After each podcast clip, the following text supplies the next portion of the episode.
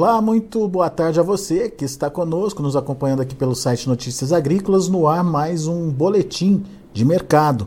Ah, e a soja lá em Chicago teve mais uma sessão positiva. Ganhos aí importantes de 15, 17 pontos nos principais vencimentos. E com a alta de hoje, a soja retoma aquele patamar acima dos 15 dólares por bushel. E a gente quer saber o que, que pode acontecer com o mercado a partir de agora. Afinal de contas, é um patamar de sustentação, é um patamar consolidado, pode subir mais, ah, ou o mercado ainda está dependente da ação dos fundos? Como é que a gente deve entender toda essa precificação da soja?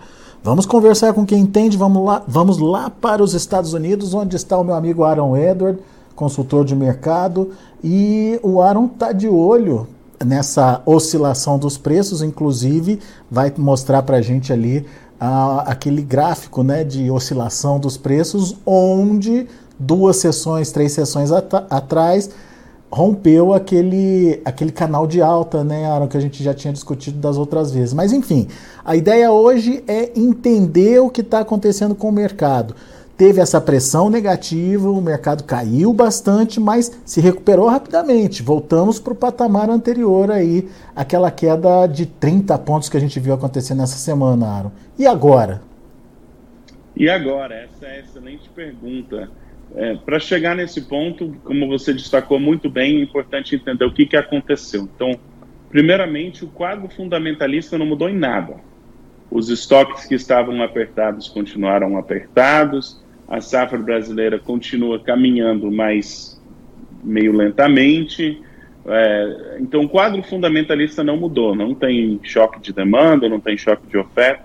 Não é uma história fundamentalista no sentido de uma mudança na realidade, mas aí que vai a frustração, mas é importante destacar. Semana passada, o que aconteceu foi uh, o USDA é, produziu, né, divulgou o outlook deles e eles falaram: olha, a área vai ser grande, especialmente para trigo e milho, que derrubaram esses mercados, e a soja vai manter a área, e a, a produtividade de tudo nos Estados Unidos vai ser o trendline yield, que é aquela média que é crescente ano após ano.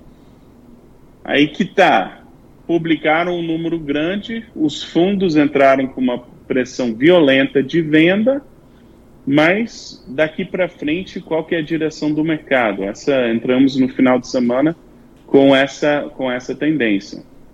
Minha opinião pessoal e para intensificar essa questão dos fundos, nós ficamos por uma questão técnica, nós ficamos num apagão de dados dos fundos por quase um mês. E aí foi divulgado justamente na, na sexta-feira, depois do aula, foi divulgada a posição dos fundos.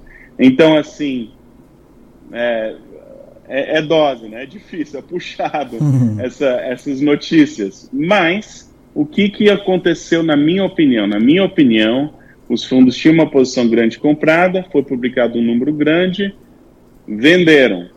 Acabaram os compradores, os, vendedores não estavam mais dispostos a vender, o preço caiu. E vamos lá, se você tem dinheiro para mexer no mercado. Você vai publicar um bom um número grande, você vai querer vender, realizar lucro, toda essa jogada, mas historicamente o período da safra norte-americano traz riscos. Se você olhar historicamente de 2007 para cá, o preço, olhando o contrato de novembro de Chicago, o preço mais alto do mês de fevereiro foi batido em todos os anos pela, pela alta da primavera, exceto 2019. Ou seja, tudo indica historicamente que os preços para frente, pelo menos no contrato de novembro, vão ser mais altos para a soja em Chicago do que a alta de fevereiro, que ali passou dos 14 dólares nesse contrato de novembro. Então, historicamente, nós temos a sazonalidade de recuperação e o que nós vimos nas últimas duas sessões é justamente é, essa preocupação de não entrar vendido para esse período do ano que nós costumamos ter essas histórias autistas da safra norte-americana. Oh, dá para entender então, Aaron, só concluindo aí a sua, a sua fala, que os fundos já fizeram o que tinha que fazer. Já fizeram o que tinha que fazer. A pergunta agora, indo para frente, e eu, aí eu queria até puxar essa imagem, porque mostra muito bem. De outubro até semana passada, não sei se dá para colocar a imagem na tela. Já estamos vendo ela aqui, Aaron. Tá. De outubro até semana passada, nós trabalhamos dentro de uma faixa de negociação crescente. Então, uma tendência de alta, faixa crescente. Inclusive, no fim de fevereiro, nós tivemos uma alta que chegou ali praticamente, esse é o contrato de maio, praticamente a 15,50, foi uma nova alta, foi uma negociação extremamente forte, né? novas altas, e daí saiu a publicação, os fundos derrubaram esse mercado, derrubaram de uma forma tremenda né, esse mercado, a maior queda foi aquela de 30 pontos, 30 e pouco, mas é, e nós recuperamos. Agora, daqui para frente, o que, que vai acontecer? Nós estamos num preço, num patamar de preço que tem o valor similar à semana passada. Se não tivesse tido esses últimos pregões, não ia parecer que mudou quase nada esse mercado. Mas agora é a enorme pergunta: esse preço está barato ou está caro?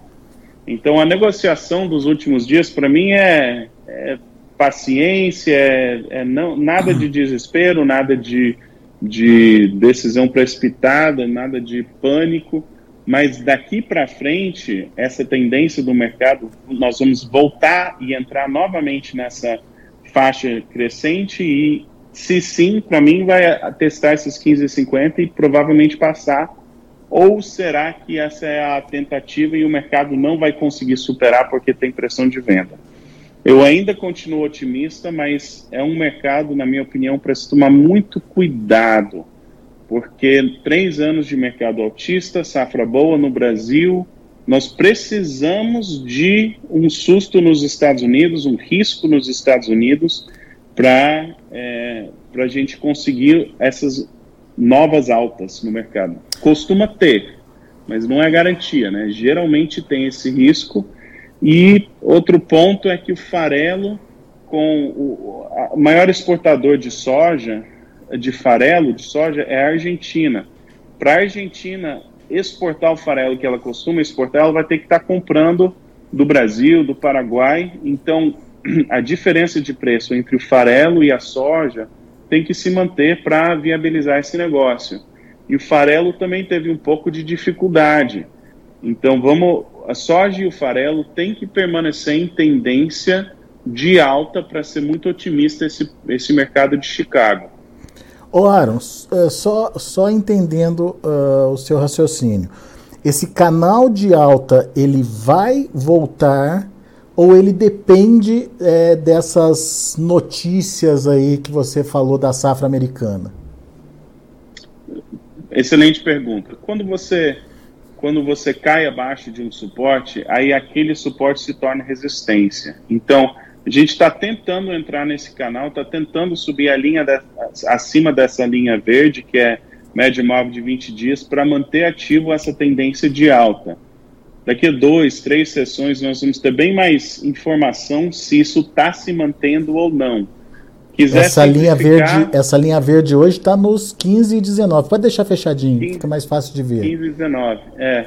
Se quiser, bem, de forma bem simplista, se é. Chicago está acima de 15, você pode ficar encorajado. Se Chicago está abaixo de 15, é importante ficar um, com um pouquinho de, de cautela nesse mercado. É, mas a verdade, que nem eu falei, o quadro fundamentalista não, não mudou os estoques de soja nos Estados Unidos tem pouca soja por aqui, pouca soja mesmo. E então quem tem quem tem pressão de venda nesse mercado é o produtor brasileiro e os fundos. Tá. Vamos ver o comportamento, né? Tá. Então, o, digamos que o cenário para Chicago ainda é favorável, digamos assim. Preços é, se mantendo aí acima dos 15 dólares por bushel é favorável. Mas e para o Brasil, Sim. Aaron? É a mesma situação? Temos a, a possibilidade de ver esse mercado é, assumir esse canal, de, esse viés de alta, esse canal de, de, de alta aí? Eu acho que uma recuperação no mercado brasileiro, uma, tanto por câmbio quanto por prêmio, quanto por Chicago, uma recuperação no mercado brasileiro é possível. Nós estamos sofrendo no, nos preços no Brasil e essa soja tem que trocar de mãos. A palavra de alerta para mim no mercado brasileiro é que, com o tamanho da safra brasileira, até que não trocar de mãos uma grande quantidade dessa soja, as altas vão ser difíceis para o, no mercado físico do Brasil.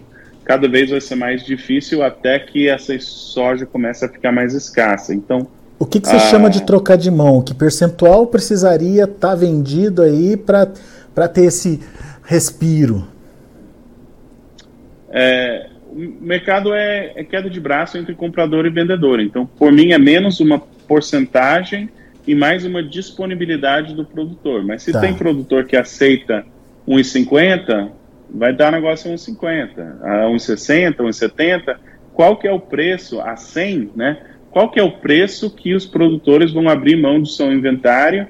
E aí não é não é a vontade do produtor, tá? Se ele tem conta para pagar, quanto que, tempo que ele pode armazenar? O, o preço e não é produtor individual, né? O comprador quer pagar o mínimo possível por essa soja. Então, o mercado se baliza nessas horas pelo, pelo vendedor mais disposto. E, é e, o dono. E uhum. a gente sabe historicamente que essa pressão de venda ela costuma acontecer agora, a partir de agora, de março principalmente, né?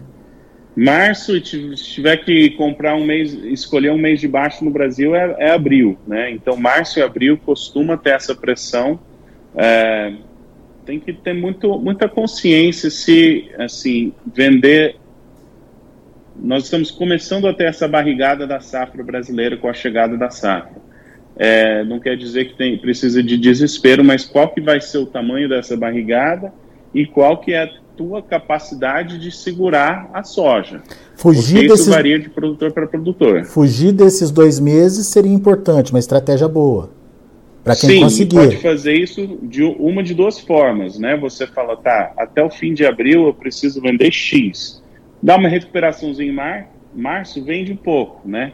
Você pode trabalhar dentro de uma faixa sem desespero, mas dá uma arrancada em Chicago e tal, vai vendendo aos poucos. Ou então, se você consegue só esperar, também é outra alternativa, mas tem que, tem que fazer cálculo, tem que ver quanto do teu inventário que você precisa movimentar e quanto que você pode ser mais paciente. Vender nas altas ou deixar para negociar mais adiante, no segundo mais semestre? Adiante. Exato. Segundo semestre seria o melhor momento, na sua opinião? Sazonalmente, nós temos a alta da soja, costuma vir tipo maio, junho nos Estados Unidos. Não é garantia, mas é, é um risco. Aí, para ter altas em julho ou agosto, se tem quebra de safra nos Estados Unidos, sim, mas se a safra está ok, julho e agosto, Chicago costuma ser mais fraco. A questão cambial, na minha opinião, é muito provável que para o segundo semestre o câmbio no Brasil vai ser favorável para o produtor brasileiro, mesmo que no curto prazo, com as exportações, dá uma valorizada no real. O dólar vai então, subir, então. É. Então, para mim, é dois horizontes de tempo, né? É, o mundo vai precisar dessa safra brasileira. Para mim, demanda não é um problema. Para repor estoques, a gente precisa dessa safra do Brasil, mais uma boa safra nos Estados Unidos. Uhum. Depois disso, a gente pode ter um período que, a gente tem que começar a trabalhar mais com o um mercado baixista. Mas até não está em mãos essa safra norte-americana, ou pelo menos segurança de, de dela ser colhida, Chicago tem potencial e o câmbio para mim também. Então, assim, é um momento difícil, difícil tomada de decisão para o produtor brasileiro, mas eu, eu faria dois cálculos, né? Quanta soja que eu preciso movimentar, digamos, até o dia 30 de abril, e quanta soja que eu posso segurar até setembro, novembro, segundo semestre. E ter duas estratégias distintas para esses dois volumes. Muito bem. É, maio, junho, pelo que eu entendi, são bons momentos de vendas é, ou pelo menos é, historicamente Chicago, Chicago é. traz bons, é, bons momentos. E após agosto, quando uh, daí a gente tem, digamos, é a entre safra é. no Brasil, né? É, exatamente. A, setembro, novembro é, é o prêmio no Brasil que ajuda, porque é entre safra. Maio, junho é Chicago que ajuda. Então tem que tem que saber navegar essas, né, qual que é o que está sustentando o preço. Boa. Muito bem. Temos então um, um, um, uma radiografia aí do que está acontecendo com o mercado e principalmente algumas dicas importantes, preciosas aí do Aaron para quem está se planejando, né? Para quem está é, é, avançando com a comercialização, para quem precisa fazer caixa nesse, nesses próximos dois meses. Se não precisar sair correndo, melhor ainda, deixa para vender um pouquinho mais adiante. Maio, junho costuma ter oportunidade por causa das oscilações da safra lá nos Estados Unidos. Chicago tende a subir. É, e quem puder segurar ainda mais, segundo semestre, os prêmios podem ajudar por conta aí uh, da, da entre-safra brasileira e da necessidade do, do mercado interno estar tá consumindo, enfim, a gente tem uma demanda diferenciada aí acontecendo. Então, são estratégias, certo, Aaron? Exatamente, exatamente. Tem que entender o teu negócio, né? É, farelo tá, tá alto, tá caro, escasso, você vende para o mercado doméstico, procurando resultado em dólar, olha para Chicago, enfim, tem que entender a natureza do teu negócio. Legal. Muito bem, meu amigo, mais uma vez obrigado pela sua participação, Aaron Edward, direto lá dos Estados Unidos, direto lá de Boca Raton. Seja bem-vindo sempre e volte sempre quando quiser, trazendo as informações e atualizando o mercado aqui pra gente. Tá ótimo. Abraço. Abraço para você. Aaron Edward, direto dos Estados Unidos, aqui com a gente no Notícias Agrícolas. Você viu ali algumas estratégias traçadas pelo, pelo Aaron é, principalmente para você que está atrasado na sua negociação, na sua comercialização e está vendo essa avalanche de soja chegando aqui no mercado interno. Nesse primeiro momento, entre março e abril, uma pressão negativa pode acontecer, mas isso não significa que o preço não possa variar positivamente. Pressão negativa exercendo, mas uma vez ou outra, um fator ou outro pode fazer o mercado é, reagir. É nessa oportunidade que você tem que sair vendendo e, óbvio, se programar a quantidade de, de soja que você precisa vender nesse período de março e abril. Depois, maio e junho são meses em que Chicago costuma reagir por conta da safra americana e depois, no segundo semestre, a oportunidade é, principalmente vinda dos prêmios aqui no Brasil por conta da entre safra. Então, três momentos distintos de negociação para você, trazidos pelo Aaron Edward. Vamos ver como encerrar as negociações lá na Bolsa de Chicago. De olho na tela, a gente tem a soja para março fechando com 16 pontos mais 25 de alta, 15 dólares e 20 centos por bushel. Para maio, 15 dólares e 9 centos por bushel, 14,75 de alta. O julho, 14 dólares e 97 centes por bushel, é, com alta aí de 13 pontos. E o agosto, 14 dólares e 61 centes por bushel, 11,75 de elevação. Vamos ver o milho. Milho encerrando na maior parte dos contratos no vermelho. Março, 6,37, 2,75 de queda. Maio, 6,33, 2,25 de baixa. Julho, 6,23, queda de 2,5. Setembro, reagiu um pouquinho, meio ponto, a 5 dólares e 82 centos por bushel. E para finalizar, a gente tem o trigo também. Trigo para março subiu, 9 pontos mais 25 a 7 dólares e 6 centos por bushel. Para maio, 7,12, 2,75 de alta. Julho, 7,19, 1,5 de alta. E setembro, 7,29, um pontinho de elevação. Vamos lá, eu agradeço a participação de todos vocês. Daqui a pouquinho tem mais informações. Continue com a gente.